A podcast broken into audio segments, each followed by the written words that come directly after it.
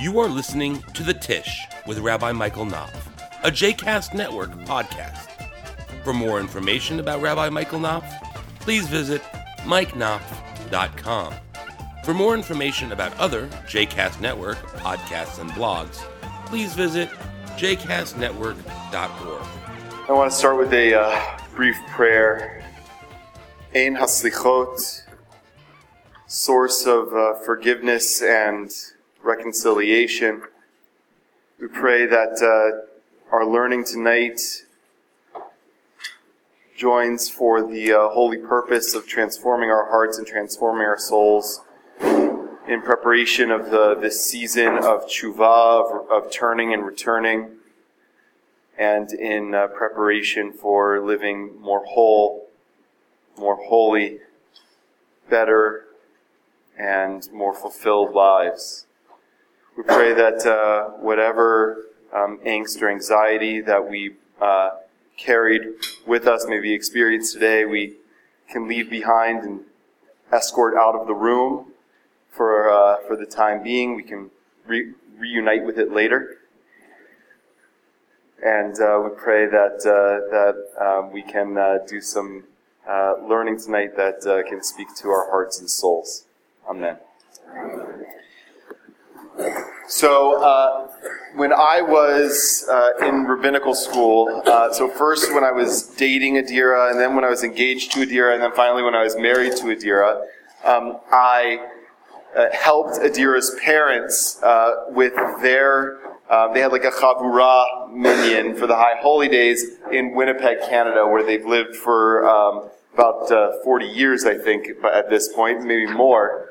Um, and although they just, uh, as of yesterday, are, are now uh, moving, retiring to St. Louis, where their where their kids are, but they've been having this uh, Chavra High Holy Day service for uh, for many many years, a couple of decades, um, and uh, and so I went up to help uh, them with it. And as a as someone who was just dating their daughter was a um, a, a, a, pretty um, intimidating experience, to say the least. Not the least of which was uh, that I was still in, in rabbinical school, and, and, here are these uh, great teachers of Torah, which my in-laws are. Um, and uh, um, the, the service is really great. I mean, they uh, um, uh, cut out, strip down a lot of the High Holy Day liturgy and fill it with a lot of uh, different readings and songs. And one song that my mother-in-law uh, loves a lot, um, and, uh, and and I'm going to just because this is going to be in cyberspace, I'll say to her an early happy birthday because it's her birthday tomorrow, um, the 18th of September, but also Chai Elul, the 18th of Elul, which was just a few days ago. So happy birthday, Ima! Um, and uh, so. Uh, um, my mother-in-law and my father-in-law too uh, really love um, and are and were students of Rabbi Shlomo Carlebach. Um, and so a, a, good portion of the service is inspired by uh, teachings and songs that uh, um, Reb Shlomo uh, taught to his students, which uh, of which my in-laws were some. Uh, one of the songs that uh, um, kind of plays as sort of a refrain that my mother-in-law uses throughout the High Holy Day services, and they do all the High Holy Day services, um, as a refrain throughout the High Holy Day services is this song, Return Again by uh, Reb Shlomo. Um, and so I, I, just want to start out tonight by playing the song for you if you've never heard it. I'm going to play the version uh, by Reb Shlomo's daughter Neshama um, uh, for a couple reasons. One, because it just um, lights my soul on fire every time I hear it, and two, uh, because it was the first thing I can find on YouTube. So, um, but it's the same song, and he, she does this with um, uh, with the Green Pastures Baptist Church Choir. It's really just amazing. So.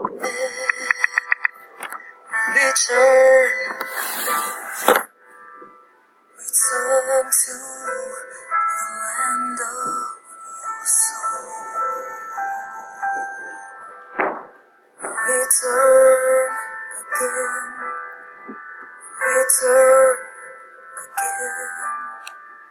Return to the land of soul. Return to who you are. Return to what you are. Return to where you were born and reborn again. return to who you are, return to what you are, return to where you are born and reborn again.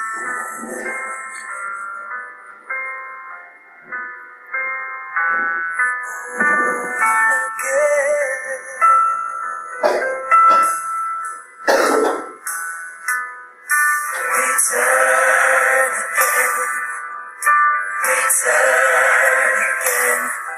Return to the land of your soul. Return again. Return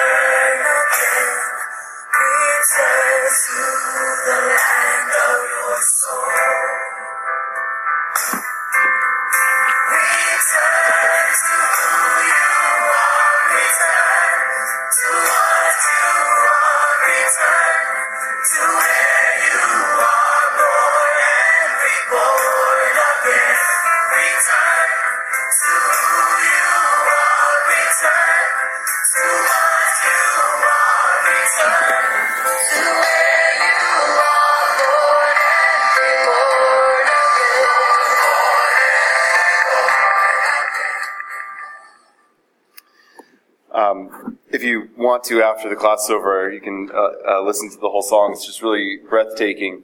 Uh, but that's what I want to talk about tonight. I want to talk about this song and uh, as a as a way, as an avenue into what Yom Kippur is all about or can be about uh, for each of us.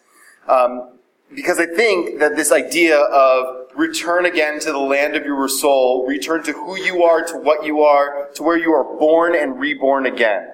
That I think is really the essence, the core, the car of, of Yom Kippur. So uh, in the course of our conversation tonight through some text, I want to talk about exactly what I mean by that. What does that mean to return to the land of your soul? What does it mean to return to who you are, to what you are? What does it mean to be born and reborn again? And I think that that is, uh, hits at the heart of what Yom Kippur is about. The first thing that you might notice about that, the word return, um, is, should be evocative of one of the central themes of the High Holy Days. What's that? Teshuvah, right? The word teshuvah literally means to turn, the, the act of turning around, right? So the idea of returning again um, is, uh, is is sort of a play on teshuvah. Teshuvah means sort of like to stop where you are and turn the other direction, right? To go a different direction than you're going. But what Reb, what Shlomo is doing with it is he's saying that it's not so much a turning that we do on the high holy days from the kind of behaviors and activities that we've done, or at least not only an act of turning, it's an act of actually returning, of going back to, so, to who we actually are at our core and who we're supposed to be. All right, so let's look at some text to uh, to get us there, okay? Um, and uh, I know we had to move it kind of a brisk clip because we started a little bit late. So we'll try to do this as uh, as as uh, with as much alacrity as possible. So Leviticus chapter 16 is basically the source text for Yom Kippur, and um, I will admit to you it is a weird one. Okay, so maybe some of you are familiar with this, maybe uh, some of you aren't. I cut it a little bit just to um, uh, to, to focus on the aspects of Yom Kippur and the ritual that I want, wanted us to focus on, but I didn't really cut out much. I mean, I can tell you what I cut out. I cut out some aspects that were about the priest atoning for his family, um, in addition to what we'll see atoning for the whole congregation, etc. Okay, so, um, but that's really all you have, and then you have a sort of preamble to it in the first couple of verses of chapter 16 um, that uh, that link this ritual of Yom Kippur to the death of Aaron's sons, which happened a few chapters before that, um, and uh, what the connection is there. Um, I think is an interesting topic, but not for now. Okay, so. And from the Israelite community, he, he being the high priest, who we're told in those first couple of verses is the only person who's ever able to go into the inner sanctum, the Holy of Holies, the Kodesh Kedoshim, the, the most sacred spot in, in this case, in the Mishkan, which is the portable tabernacle, the portable sanctuary that the Israelites had in the wilderness, uh, but later the temple in Jerusalem. So in the temple in Jerusalem or in the Mishkan, there was um, a spot called the Holy of Holies. It was sort of in the middle of the temple, um, which which had the most uh, sanctity of, uh, of of any spot. So you have you know there's this great reading in the Machzor that uh, uh, before the Avoda, before the um, uh, sacrificial service or the liturgical version of the sacrificial service uh, on Yom Kippur, late morning Yom Kippur. So many people, uh, uh, may, I, I assume not people in this room, but many people are not yet are not there anymore when we're doing this. But there's this great reading that talks about right that um, you know in all the universe there's a special place, and that special place is Earth, and in and on earth, the most sacred place is the land of Israel. And in the land of Israel, the most sacred place is Jerusalem. And in Jerusalem, the most sacred place is the old city. And in the old city, the most sacred place is the Temple Mount. And on the Temple Mount, the most sacred place is the Holy Temple. And in the Holy Temple, uh, the most sacred spot is the Holy of Holies. Okay? And we're told in those first couple of verses of chapter 16 that only the high priest, so the most, you know, sacred special of all the priests, is only allowed to enter that shrine, that spot, on one day a year, um, which is the holiest day of the year, or what we now call the holiest day of the year, even though that terminology isn't used in the Torah, Yom Kippur, right? So one person in this one spot, one time a year. Okay, that's what it says. And from the Israelite community, he, the high priest, shall take two he goats for a sin offering, and a ram for a burnt offering. Aaron shall take the two he goats and let them stand before the Lord at the entrance of the tent of meeting. And he shall place lots upon the two goats, one marked for the Lord, and the other marked for Azazel. Strange. Aaron shall bring forward the goat designated by lot for the Lord, which he is to offer as a sin offering. Really, a purification offering is, was, is uh, the sense of that word, sin offering. While the goat designated by lot for Azazel shall be left standing alive before the Lord to make expiation with it and to send it off to the wilderness for Azazel. When he was finished purging the shrine, we'll come back to that Azazel thing in a minute because that's going to be important. When he has finished purging the shrine, the tent of meeting, and the altar, the live goat shall be brought forward, right? This is the second goat, the one that was set aside for Azazel. Aaron shall lay both his hands upon the head of the live goat and confess over it all the iniquities and transgressions of the Israelites, whatever their sins, putting them on the head of the goat, and it shall be sent off to the wilderness through a designated man. Thus the goat shall carry on it all their iniquities to an inaccessible region, and the goat shall be free in the wilderness. And this shall be to you a law for all time. In the seventh month, on the tenth day of the month, we talked about this seven month business last time. Um, so just uh, in short, the Torah's calendar cycle starts with uh, the month of Nisan, which is the month in which the Exodus took place. So uh, by that count, hold on one second. By that count, the uh, seventh month is the month of Tishrei, um, in which we have the first day of the month is Rosh Hashanah, and the tenth day of the month is Yom Kippur. there technically four different starts to the Jewish New Yes, there are. So in, and last year we, we talked about them. Do you remember what they all are? Um, Rosh Hashanah, so there's um, the, Shvat, as the Jews. Um, this one, Nisan, which is Pesach, and then there's, the one. Yeah, good. Excellent. Okay, so anybody remember from last week what the fourth one was? Good, yeah. So the first of Elul is the new year for the tithing of animals. Okay, so that's the fourth new year. Uh, but good, you have a new year for animals, very nice. A new year for, it's all in the family. A new year for animals, uh, a new year for trees, a new year for uh, humanity, and a new year for the Jewish people, basically, is how that works out. So good.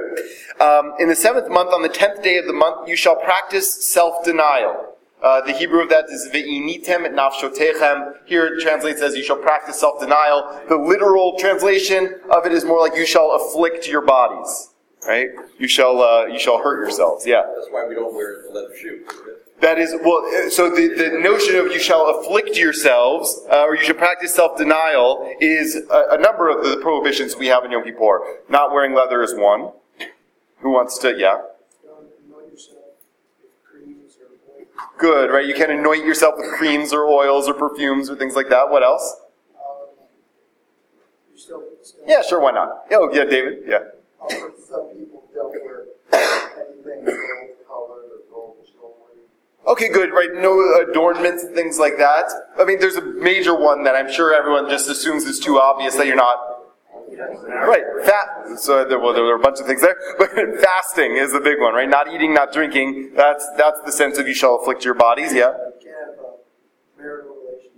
Right, good. Marital relations is the other one. Very nice. Um, right, so that's what that's that's where we get from from that statement. You shall practice self denial. That's where we get all of those uh, uh, familiar laws of, of Yom Kippur.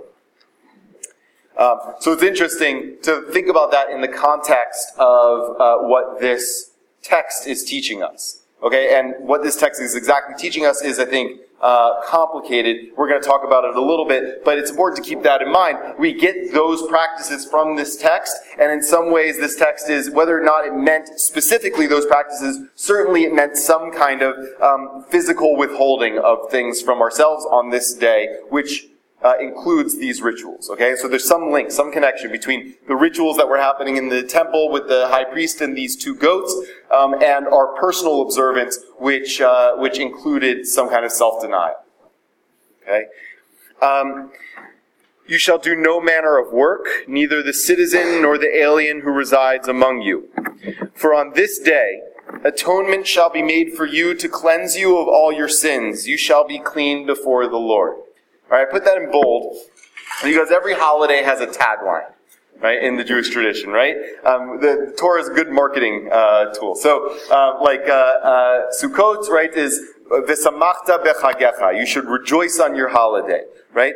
Yom Kippur's tagline is this, and you'll see it throughout the Yom Kippur liturgy if you're paying attention. Um, it's in Hebrew. It's Kiba Yom Hazeh Yechaper Alechem Letaher Etchem Mikol Chatotechem Livnei Adonai Titaru. On this day, atonement shall be made for you to cleanse you of all your sins. You shall be clean before the Lord. You might hear it like this, right? It would be something like. Uh, כי ביום הזה יכפר עליכם לטהר אתכם מכל חטאותיכם לפני אדוני תתארו. Something like that, right? Except for you'll hear from the cantor, it'll sound much better. Okay, so um, it shall be a Sabbath of complete rest for you, and you shall practice self-denial. It is a law for all time. Again, it, with the self-denial business this shall be to you a law for all time. Again, with the law for all time business. Okay, so no getting out of it this year. Okay, because it's still applicable. Okay, it's always going to be the case.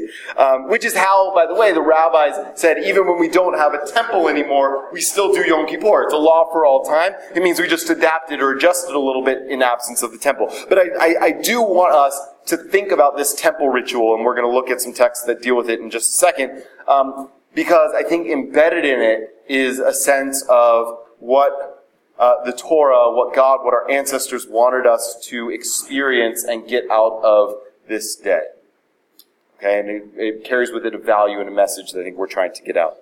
This shall be to you a law for all time to make atonement for the Israelites for all their sins once a year.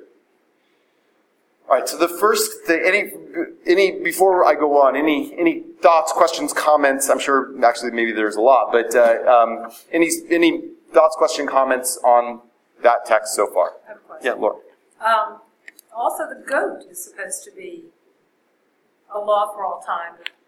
Is that practiced at all? Well, it's um, uh, so uh, I'm glad you mentioned it. So when it says this, um, right? Uh, does it say specifically? Ah, yeah, this shall be a law. Well, no. So it's so this translation connects this shall be a law to you for all time to in the seventh month on the tenth of the month you shall practice self-denial um, so I, I don't think that at least not in this translation the intention um, is to connect that back to the goat um, however this is great you should check this out okay there's this uh, organization called g-d cast godcast okay so you go online just type in, in Google G-D. No, don't spell dash like you do a dash.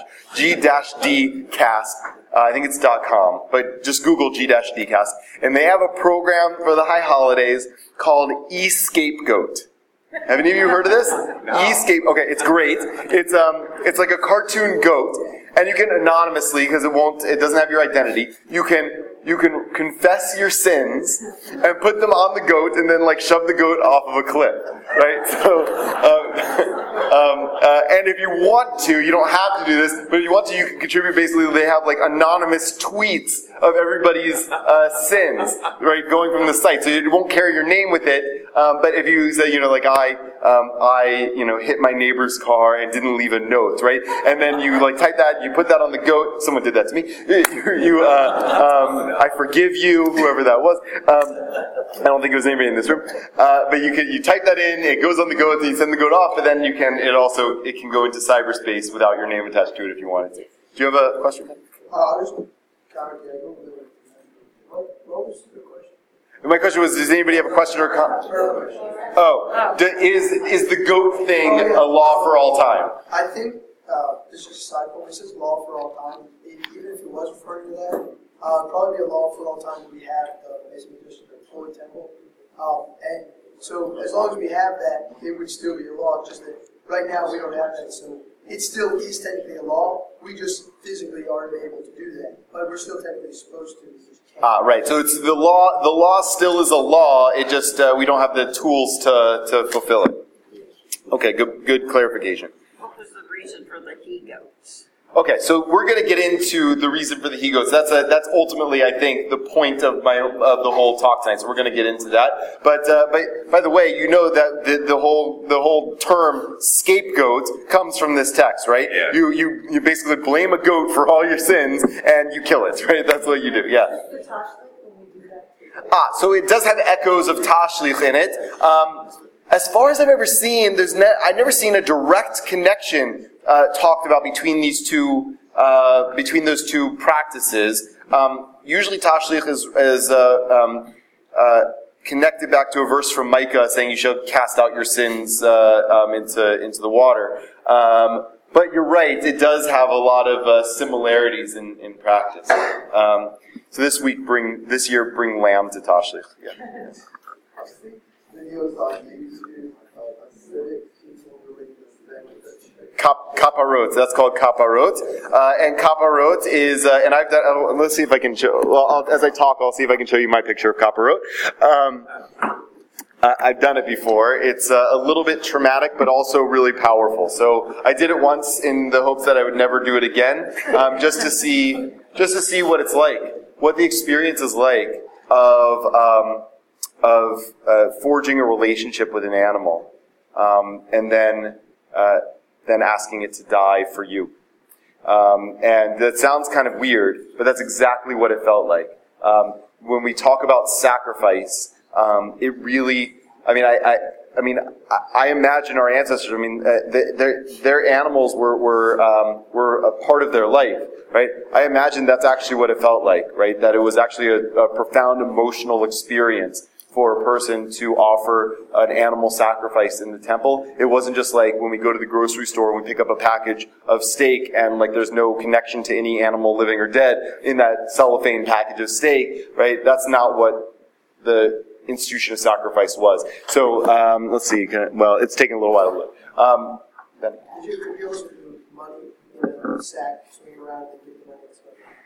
uh, so right. So oh, Copper So I didn't, I didn't finish it. So Kaparot is um, basically a reenactment of, of a sacrificial system um, where you take a chicken and you you know confess your sins onto the chicken and you swing the chicken around your head and then somebody slaughters the chicken. Um, where I did it in Jerusalem, the chickens that are slaughtered go to charity, um, and I assume that's what happens in other places where where uh, chickens are slaughtered. You could sort of skip the middleman of the charity thing and just do the same ritual with uh, with with a bag of coins or something like that, and that's what a lot of people uh, do. So, We uh, serve it in Yiddish, not in Hebrew. how is it in Yiddish? Shlug kaporis. Ah, okay, shlach kaparas, right.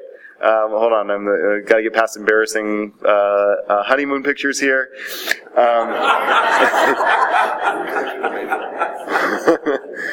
um, let's see, let's see, let's see here.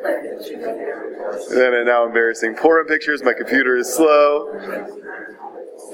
Um, okay, all right. So let's, uh, as I, as it's uh, scrolling there, let's move on. Okay, so um, so the first thing I want to talk about is um, is this concept, is this term that we you know bandy about on uh, Yom Kippur. This term atonement. Okay, and I once, um, so I think maybe like my first year, here we go. Um, let's see, I do full screen. How do you do full screen? How do you do full screen? Anybody know how to work this contraption?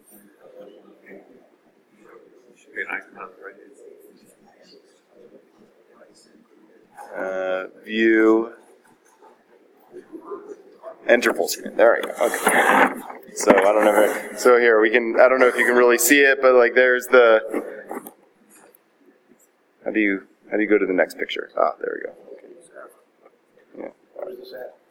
This is in Jerusalem in the Machane Yehuda market. So this is my friend Jesse, who's now a rabbi in uh, New Jersey, and this is me with my chicken. I think I named him uh, or her. Her. There, there, there she is. That's my chicken. This is me confessing my sins on the chicken. There I am again. and this is my friend Jesse confessing his sins on the chicken.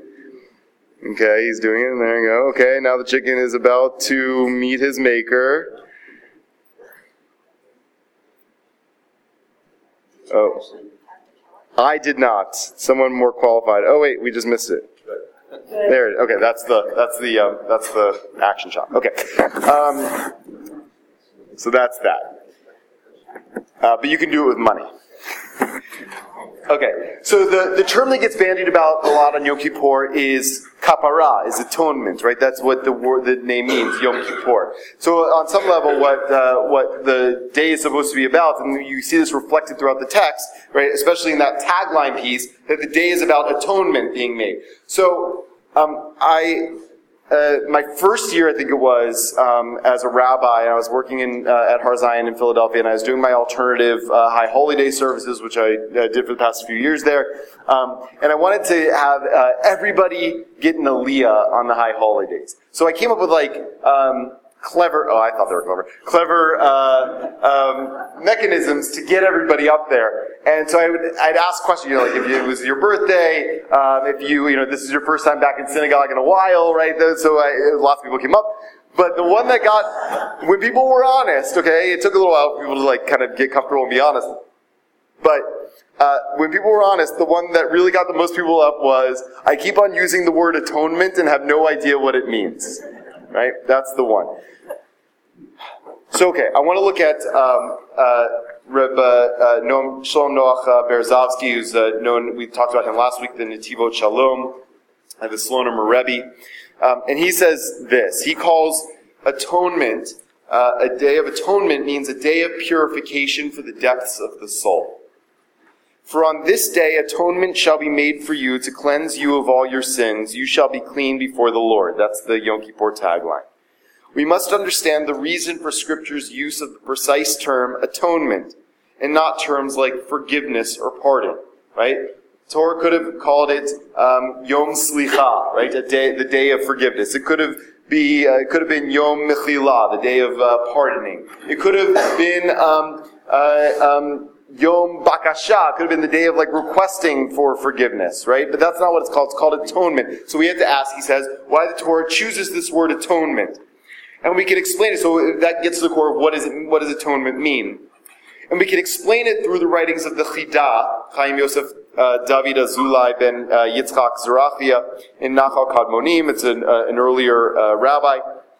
In his explanation of, you shall return to the Lord your God. That's in this week's Torah portion, uh, by the way. Uh, the, the phrase in Hebrew is Vishavta ad Adonai Elohecha. You shall return, you shall turn back to the Lord your God. Right? And, uh, and so the, the notion of teshuvah, of repentance, and which is a part of the process of atonement, comes from that verse. That you should return to the Lord your God. So even though the sense of tshuva, as I mentioned before, is about stopping where you are and turning in a different direction, the direction, at least from the foundational principle that the Torah brings out, what it's trying to communicate through it, and I think what's reflected in Reb Shlomo's song, going back to what we were talking about before, is that the direction of the return is to God. The direction of turning and returning is to God. Which is, I don't know, maybe different than I might have thought, right? I might have thought that the direction is, whatever direction is the better direction in my life, whatever direction is uh, uh, repairing my relationships, whatever direction is um, uh, healing my, my broken heart, that's the direction I turn, right? But the directionality that the Torah offers is that it's to God, right? And of course, God is uh, multi-directional, but the turning is uh, is is in that um, uh, vein. That a byproduct of sin is that it brings about an external impurity to one's body and also an internal impurity that sullies one's soul. Right? So, um, I don't know exactly what he means uh, uh, in the sense that uh, it brings out an external impurity to one's body. Maybe he's thinking that, like, your transgressions might harm you, uh, harm the, the physical world, harm your physical self, um, harm other people in some way, in a physical way, right? So you might, um, you might not eat as well as you should, right? That's the sins, right? You're harming your body. That's an easy one. You might have uh, actually hit somebody and hurt somebody. That's uh, maybe an easy one too. So maybe that's what he has in mind there, because I, I can't imagine that what he really means is that um, that when you sin, you get ugly, right, or something like that, um, uh, because empirical evidence would would clearly show otherwise. So I'm not exactly sure what he means, but the the second part of the statement is what I want to focus on that sinning isn't only an external phenomenon. Anytime we transgress, anytime we um, do um, what we oughtn't do, um, it causes a, um, uh, it tarnishes our souls, it tarnishes our spirit. It's, um, it's like, what? Yeah, so that, well, that's, uh, that's not the terminology he uses here because klipot are external to you. Um, but, uh, but it does. It creates a, uh, um, a, a film, a barrier on your on your soul, right? Right. Okay. Fine. So, um, but think about it like um, uh, like your car, right? A long time of not getting your car washed, right? So, for a couple of weeks, you know, you have like a, a kind of a fine layer of dust on it, right? And uh, and your car still looks like your car right? But over time, it accumulates and builds up, right? So that, um, uh, so that uh, first, um, not just a simple scrub will take it off, right? You need to, you need the heavy duty stuff. You need to, you know, take it to get detailed. So that's one. But the other, maybe more dangerous thing, not for a car, but I mean, you know, if you follow the metaphor, is that it starts to not really matter how dirty it gets, right? Because you say to yourself, this is so dirty, it can't get clean anymore, right? So that's what our tradition, I think, means in a lot of ways when it says um, uh, mitzvah goreret mitzvah avera goreret avera, right? That they, uh, uh, um, the performance of a commandment leads, draws you to more performance of the commandments, and the commission of a sin leads you to more sin, right? And if you think about that um, on a on a psychological level, there's a there's there's real profound truth to it, right? We we create um, we create our own habits, we create our own consequences, and we often sometimes get in patterns of behavior that we're either um, uh, too stubborn or um, uh, too stuck to change. Right? So we start thinking to ourselves, we start rationalizing our, our behavior, or we don't even, or worse, we don't even think about it at all. Right? And so we go down a certain path in life without really reflecting on it, without really thinking about it. And what actually ends up happening is we compound um, uh, negative behavior upon negative behavior, and over time, the tarnish uh, accumulates on our on our spirit right? On our soul. That's what he's saying. He's like, and, and you can think about this metaphorically. You can think about it not in terms of your soul. You can think about it in terms of your heart if you want. You can think about it in terms of your brain chemistry if you want, because our actions um, actually carve uh, um, uh, wrinkles into our brains, and um, it determines. Um, it, that's why it's so hard to break habits and break patterns of behavior because after a certain time they get ingrained into us right? So if, if, if, soul's not language that works for you, don't think about soul. Think about heart. Think about um, think about uh, uh, mind. Think about um, whatever is is is essential to your being. Whatever you think is essential to your being, that's what gets damaged through sin. That's what gets damaged through transgression. And through remorse and crying, we purify the external flaw. But the internal impurity can only be purified through the shining of the light of the divine presence that shines within a person. And that is what enables the powerful impurity to leave him. So think about this for a second. All this language that we do over the high holy days, talking about how we need to rectify the wrongs that we've done, how we need to do tshuva ourselves, how we need to uh, do cheshbon hanefesh, think about our lives, look at, at, at, what we've done, think about our past year, think about our past years, and say where have we missed the mark, where have we failed, where are the relationships that need repair, what's broken in my life, and we think about that we're supposed to, and this is hard work. I mean, he's phrasing this as like, oh, it's kind of like the easy first step. This is hard work. We're, supposed to be broken and feel broken and have our hearts ripped open about the, about some of the messes we've made in our lives. And the process of tshuva on that level is about um, uh, uh, crying and remorse. But he says that's just the externalities of tshuva. That's just the externalities of our transgressions. That repairs the actions that we committed between each other, right? Or to a loved one, right? But there's more to it than that. There's more residual uh, transgression than that. That just takes care of a piece of it.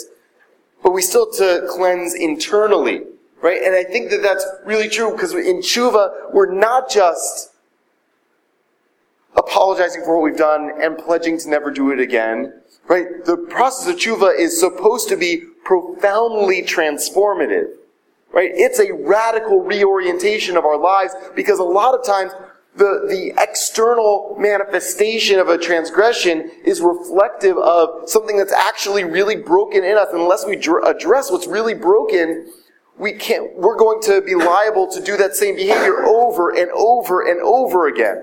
So I could apologize for the thing that I did wrong. Right? I can apologize for blowing up in anger when I got in here that the chairs weren't set up, whatever. I'm sorry, Wendy. And I'm sorry, Norma. And, uh, right? I can apologize for that.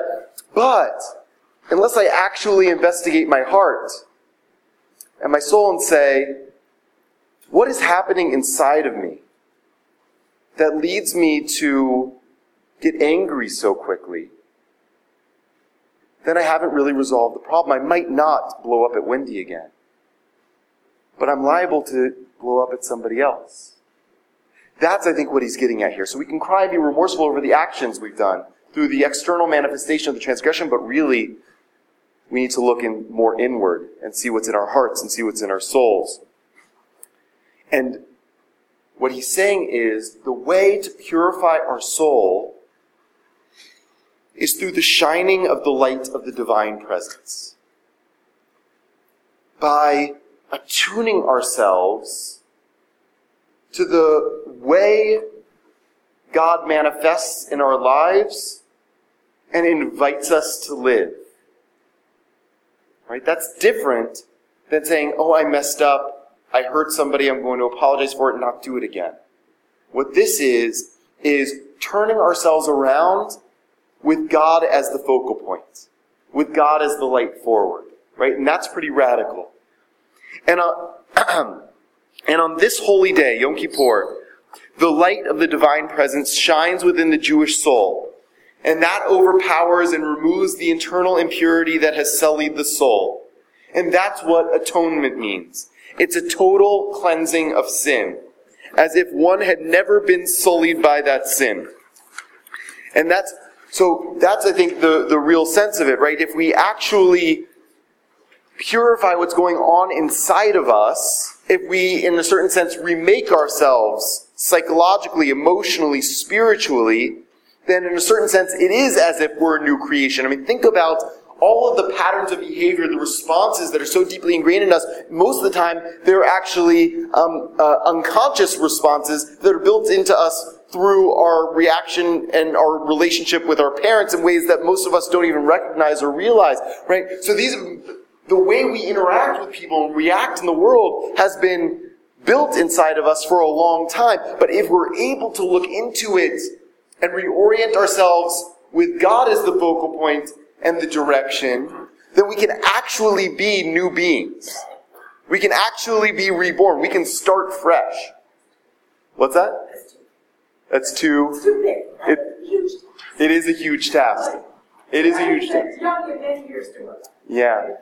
Yeah, no, it's true. Um, the benefit of being a little older is that you have the um, you have years of seeing um, how uh, your uh, behavior has hurt you and other people, and the perspective to be able to say, um, you know what, this is not the way I want to live anymore um, because it's not how I want to be remembered. Right? And when you're 18, um, you don't have quite that perspective. So it may be easier to change when you're 18, right? But, uh, but in a certain sense, very few 18 year olds actually change, right? And, uh, and, and, and so the, the benefit of being later on in, in our lives is that we, um, I think we actually have more of a capacity to change, even though the patterns are more deeply rooted, so it's harder to um, extricate ourselves from them, but not impossible. And actually, um, just to add, there's a, um, It's such a perk. No, I'm there's, uh, there's opportunities for, as you might say in your analogy, daily car washing, even up to three times a day if you want to. it.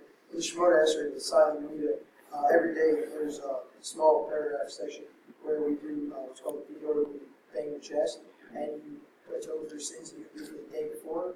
If you do once weekly, however much time uh, you feel like that's there's three in every week. You say the Shemona Esrei, the silent Amidah, three in all three uh, every day, and that's a small period. So it's not the Yom Kippur isn't supposed to be well. I'll save up everything and then I'll just say it all then and it'll be fine. You can there is opportunities for all the time to do that. So it's not a, a huge thing. But Yom Kippur is an overall um, it's coverall for the year. Uh, and in fact, and in fact, the, the, there's a great passage in the Mishnah um, that says, "The one who says I will sin and then I will repent." Actually, has no ability to do repentance. The one who says, I will sin and Yom Kippur will uh, atone for me, that person doesn't get atoned for in Yom Kippur. And, and that, I don't think that's only in a mystical sense, right? Somebody who commits transgressions with the mind of like, yeah, I'll make up for it later, right? Uh, down the line, I'll just, you know, I'll save it all up. I love this from The Simpsons. Uh, Bart Simpson uh, says once that uh, he's going for the lifetime of sin followed by the presto change or deathbed repentance, right? Um, um, so, uh, um, so, right. But that person, that kind of person actually doesn't have the capacity, the Mishnah says, to, to change. Right? Only a person who looks at their lives and says, I don't want to um, hurt myself or other people. I don't want to make the world uh, um, a, a worse off place by my presence here. Um, and periodically I, I miss the mark in that, but I'm going to try to change who I am and make up for it. That's the person who has the capacity to do it. Right? And here it's even saying something a little bit deeper, that there's something specific and powerful about Yom Kippur itself that shines this light, that opens us up, right? Here it's maybe a little bit mystical, saying Yom Kippur kind of does this for us, right?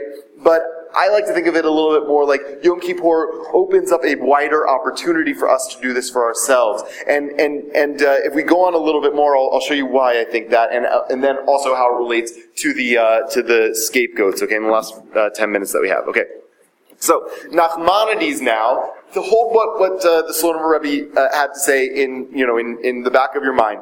Nachmanides, Rabbi uh, uh, uh, Moshe ben uh, Nachman, uh, medieval Spanish commentator, is commenting on this ritual of the scapegoat. Okay, here's what he says. And it is explained further in Pirkei de Rabbi Eliezer. All right, actually, I have to go back a second. So you remember that in the ritual of the scapegoat, one of the goats goes to God and the other goes to Azazel, right? Um, and what is Azazel? I don't know, right? That's really the, uh, the issue. I'm sure that the uh, authors of the Torah knew exactly what Azazel was. It is a mystery to uh, biblical scholars, um, uh, ancient, medieval, and modern, uh, exactly what the Torah had in mind by uh, Azazel. Although I will say that if you uh, go to uh, Israel, um, and I hope you all do, um, that uh, a very colorful expression that you can say to somebody is Lech Azazel, uh, which means, you know, some version of go to something or go do something to yourself. Um, and and I remember and I remember watching a movie once when I was in Israel. and I remember watching a movie once when I was in Israel, and uh, the character's name in the movie was Azazel or something like that. And the uh, subtitle on the movie in my hotel room was Lech Azazel Azazel, which I thought was great. So okay, so we don't really know what Azazel is. So Nachmanides is going to try to explain what it is. Okay, that's what he's going to try to do, um, because that's the most confusing part of the scapegoat ritual, I think. Because if you just say, okay, the ritual is about um, uh, uh, having one goat offered as a sacrifice to God, and one goat is like a sin offering um, that carries all of our iniquity, and we sacrifice that too. That may be that's a little bit, at least within the context of the Torah, that's a little bit uh, more straightforward. But here we have this whole other element of Azazel and sending to the wilderness, and what does this all mean? Okay, so here's what Nachmanides says, and it's explained further in Pirkei de Rabbi Eliezer that they would give a bribe to Samael on Yom Kippur. Samael is um, another word for the devil, for Satan. You know, remember the, the, the devil that we're not supposed to believe in as Jews. It turns out that we actually have it. Um, uh, so in the uh, in, in the in the Bible, it's known as Hasatan, uh, which is like the the, the accuser or the prosecutor, the function of this entity is not like to be the prince of darkness. It's um, to basically, when we're standing before the heavenly tribunal, to to prosecute us, right? They're the ones saying, you shouldn't let this person into heaven. This person doesn't deserve it. Here's all the terrible things that that person did in their life, right? Um, God, if you if you let this person into heaven, it's going to be a total miscarriage of justice, right? They're prosecuting you. I'm not sure who defends you. I think you are your own defender. It's, uh, it's not a very fair system. But anyway, okay. So Samael um, is uh, so we give a bribe to Samael on Yom Kippur, so he would not nullify their sacrifice. By the way, I just realized what I cut out here just to, because I wanted to have it on front and back. So he uh, says Azazel is a synonym or another name for Samael. Okay, so Samael is uh, is another name for Azazel. So meaning when it says send the goats out, you have one goat going to God and one goat going to Satan. That's what you have. When Samael would see that no sin was to be found on them uh, uh, in them on Yom Kippur. Okay, so remember they put all of their sins on this goat. And this goat goes out into the wilderness, right, to, uh, to Azazel. Right? And Azazel sees this goat and says, Ooh, the Jews just sent me a goat. I'm going to go check in on them and see what's happening. He goes and looks at them, and voila, all their sins are gone because they're all on this goat, right? And so he looks at the Jews and he says, no, sees no sin was to be found on them on Yom Kippur. And he would say to the Holy One of Blessing, Majesty of all the universe, you have one people on earth like the ministering angels in heaven. Just as the ministering angels stand barefoot, so do the Jewish people stand barefoot on Yom Kippur. Barefoot uh, is uh, they used to all they used to wear were leather sandals or nothing, right? So when we say we don't wear leather on Yom Kippur um, and we put on like nice sneakers, um, uh, that's you know sort of uh our way of adapting to what they would have done back then, which is like not wear shoes at all. Okay, so um, so they're barefoot on Yom Kippur. That's what it means. They were wooden shoes. Uh, I, there, there definitely are sources that say that. Yeah, yeah. Um, uh, but even if they were only barefoot, um, it it would have been affliction enough if you ever walked around, you know, um, uh, uh, you know, rocky terrain barefoot versus in leather sandals. It uh, doesn't feel so nice. So, um, uh, and plus. People back then had stinky feet; they didn't bathe a lot, so it's just eh, you know it's not just an affliction for you; it's like the person next to you. Okay, so um, just as the ministering angels stand barefoot, so do the Jewish people stand barefoot on Yom Kippur. Just as the ministering angels do not eat or drink, so do the Jewish people neither eat nor drink on Yom Kippur. Just as the ministering angels do not leap, so do the Jewish people stand on their feet on Yom Kippur. Just as peace is to be found among the ministering angels, so is peace found among the Jewish people on Yom Kippur. Just as the ministering angels are clean of all sin, so are the Jewish people clean of all sin on Yom Kippur. And the Holy One of Blessing hears testimony about the Jewish people from their prosecutor. Right, so imagine the prosecutor in the courtroom saying, I actually have no case here. Right? These people are fine, upstanding citizens. Right? They are as good as the angels that minister to you. And so the Holy One of Blessing hears testimony about the Jewish people from their prosecutor and atones for the altar, for the sanctuary, for the priests, and for all the people of the congregation. As it is said, God shall purge the innermost shrine. God shall purge the tent of meeting and the altar, and God shall make expiation for the priests and for all the people of the congregation.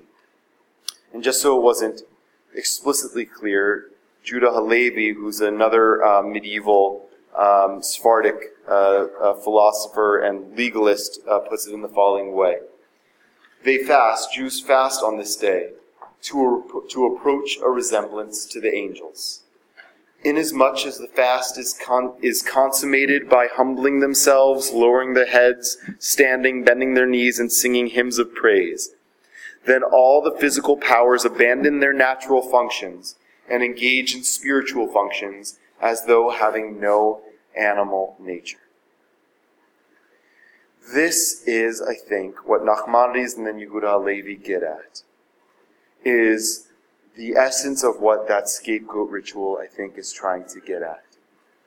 And what I think we can understand Reb Shlomo to have meant when he says, return again to the land of your soul.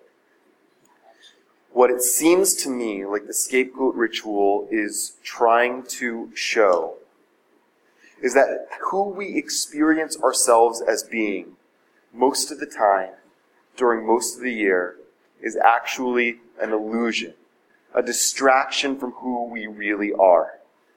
And on Yom Kippur, at least for this one day a year, we get to be who we were born to be. We get to be who we are at our core. We get to shake off those things that weigh us down and hold us back. We get to shake off our desires, our lusts, our fears, um, in some senses our passions that time and again lead us astray. This is what Yehuda Halevi was saying, that uh, as though they have no animal nature. I'm not so sure I would go that far because I think there's some very important things that we have that are part of our animal nature. Um, but they lived in a world where there was a very clear um, body and soul split uh, in their in their conception of uh, metaphysics. And so there was like your animal body and then your godly soul. And if you just get rid of your animal body and you leave your godly soul, that's all you need. That doesn't really lead to a lot of good places. That you end up with like uh, you know. Um, uh, you know, self-mortification and things like that if you follow that path too far. So you don't, I don't think, have to go that far. But just to say that if you say that, that our animal cells represent those parts of us that are um, um, more instinctive than conscious. Those parts of us that are more about our appetites than about our morals and our values.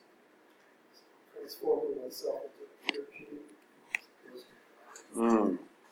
Love that. I mean, Einstein says they're basically the same thing, but right, but but but but it also Einstein talks about relativity, right? And it's how you think about yourself, right? So you think about yourself as I love the way the, my one of my teachers, Remy Feigelson, phrases it this way: Are you a are you a uh, physical being having a spiritual experience, or are you a spiritual being having a physical experience?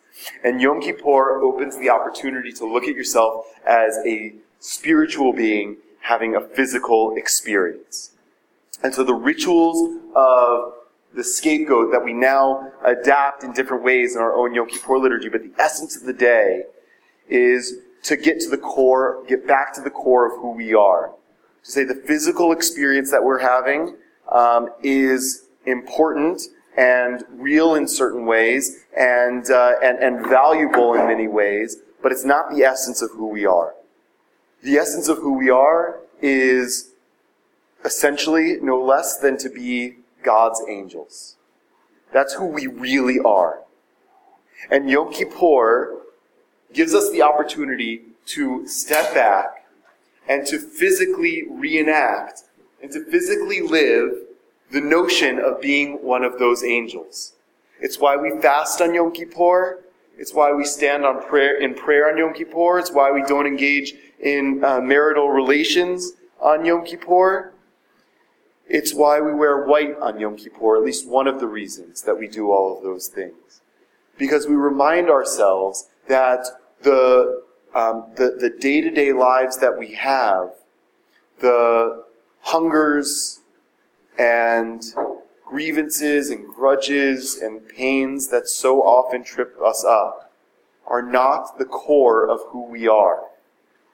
And Yom Kippur gives us the opportunity to expose the reality and the core of who we are, which are spiritual beings. Look at what is said in Genesis chapter 1. Remember, God said, Let us make man in our image after our likeness. And God created man, humanity, in God's image. In the image of God, He created him. Male and female, He created them. Right? Being created in the image of God, I think, of course, can be understood in a lot of ways. But if you really understand that, in, in some senses, in, in its most literal way, then what it means to be created in the image of God is to be created as a being of pure goodness and pure light. Right? And if we want to get more concrete about what it means to be an angel, look at uh, a definition of or study of angels in the Jewish tradition. The Hebrew word malach comes from a root meaning to send and is used both in the ordinary sense of a messenger and in the sense of an angel sent by God. So in our tradition, an angel is a malach, which means an entity that has a very specific and clear uh, task that they are called, each of them, to do by God. And if you look at the thrust of our tradition, that is precisely what the Torah and rabbinics say about each and every one of us. That we are charged with holy missions, godly missions in this world. To live a life of, uh, of holiness and to make the world a more fitting place for the divine. Right? And in that sense, we are all of us malachim, angels. We forget that during the year because we're so wrapped up in so many other things. Or we're so set in patterns of behavior, Yom Kippur, we put on the clothes of an angel, we eat like an angel or don't eat like an angel, we live like an angel, is sort of like method acting, right? To remind us that this is who we are. We become that script. References to angels are found throughout the Bible, but with the exception of Gabriel and Michael in the late book of Daniel, the angels in the Bible have no name. Right? So, think about that for a second. What does it mean to be an angel? It means, in a certain sense, to not be wrapped up in our individual uniqueness. Right? There's importance to our uniqueness. There's importance to our unique characters and our unique capabilities. But on Yom Kippur, we step back from that. We actually level the playing field. We all wear white, right? We all are standing in the same room. We're all hungry and agitated, right? We're all flipping through the flipping through the machzor. It, and, and this is, I think, uh, reflected in what Nachmanides says in here, right? That there's peace among the Jewish people during Yom Kippur, right? Peace is, in a lot of words, affected when people say, I'm not better than you are. I don't want what you have. I'm not going to try to take from you what you have. I'm not threatened by you wanting to take what I have.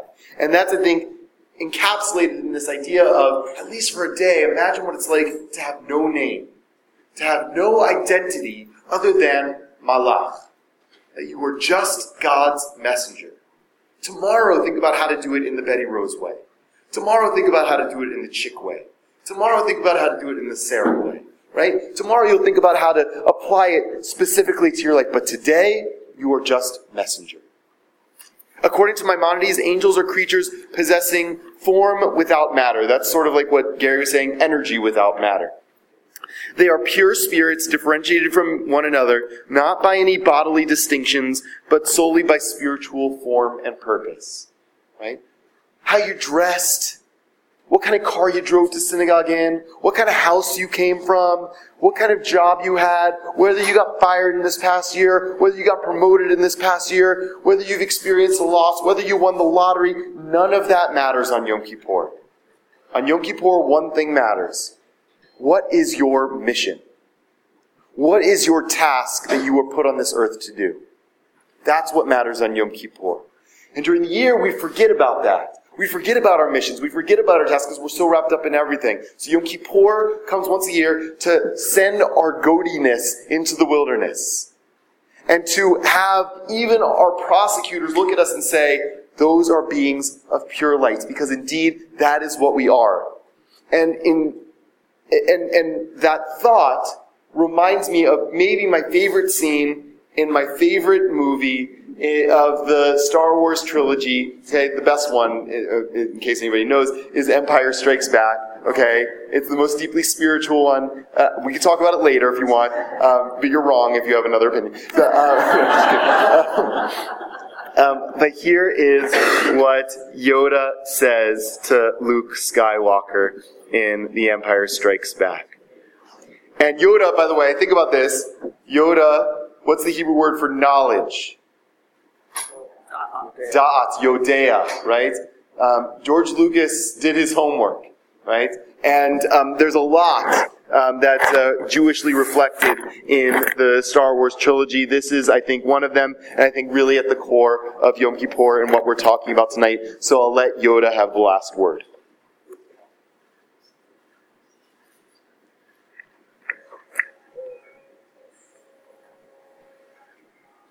I apologize to Lucasfilm. I don't have the rights to this. But-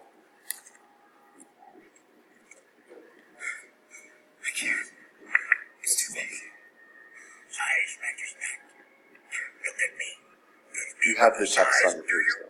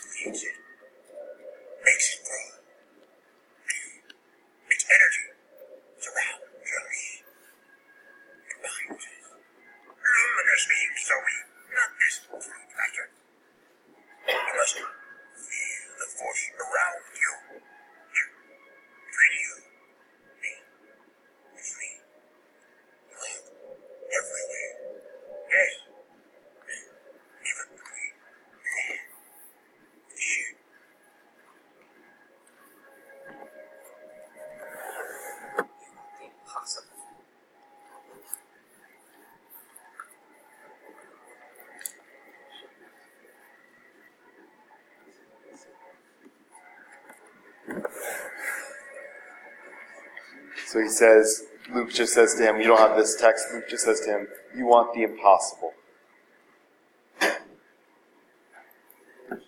Right. Um, so actually I'm going to stop here. Um, so Yoda uh, lifts the Luke's ship out of the water, which Luke was unable to do. Um, and Luke says, I don't believe. I don't believe it. And Yoda says, and that is why you fail.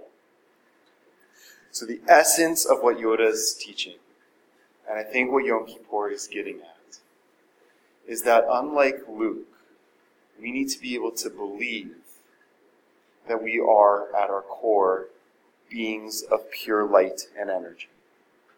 We are beings put on this earth as God's angels with unique and holy missions and purposes. Our lives during the year can distract us though they can in some ways guide us. But Yom Kippur offers us the opportunity to return to who we are at our core, and through knowing that that's who we are, be lifted up and directed to being in the rest of the year who we are called to be. So maybe you'll uh, join with me in singing as we close uh, Reb Shlomo's Return Again, top of page one. Return again, return again, return to the land of your soul. Return again, return again, return to the land of your soul. Return to who you are. Return to what you are. Return to where you are born and reborn again. Return to who you are. Return to what you are. Return to where you are born and reborn again. Return again. Return again. Return to the land of your soul. Shana Tova, Happy New Year, Gemar Chatima Tova. May, you be inscribed for goodness, for life, and for peace.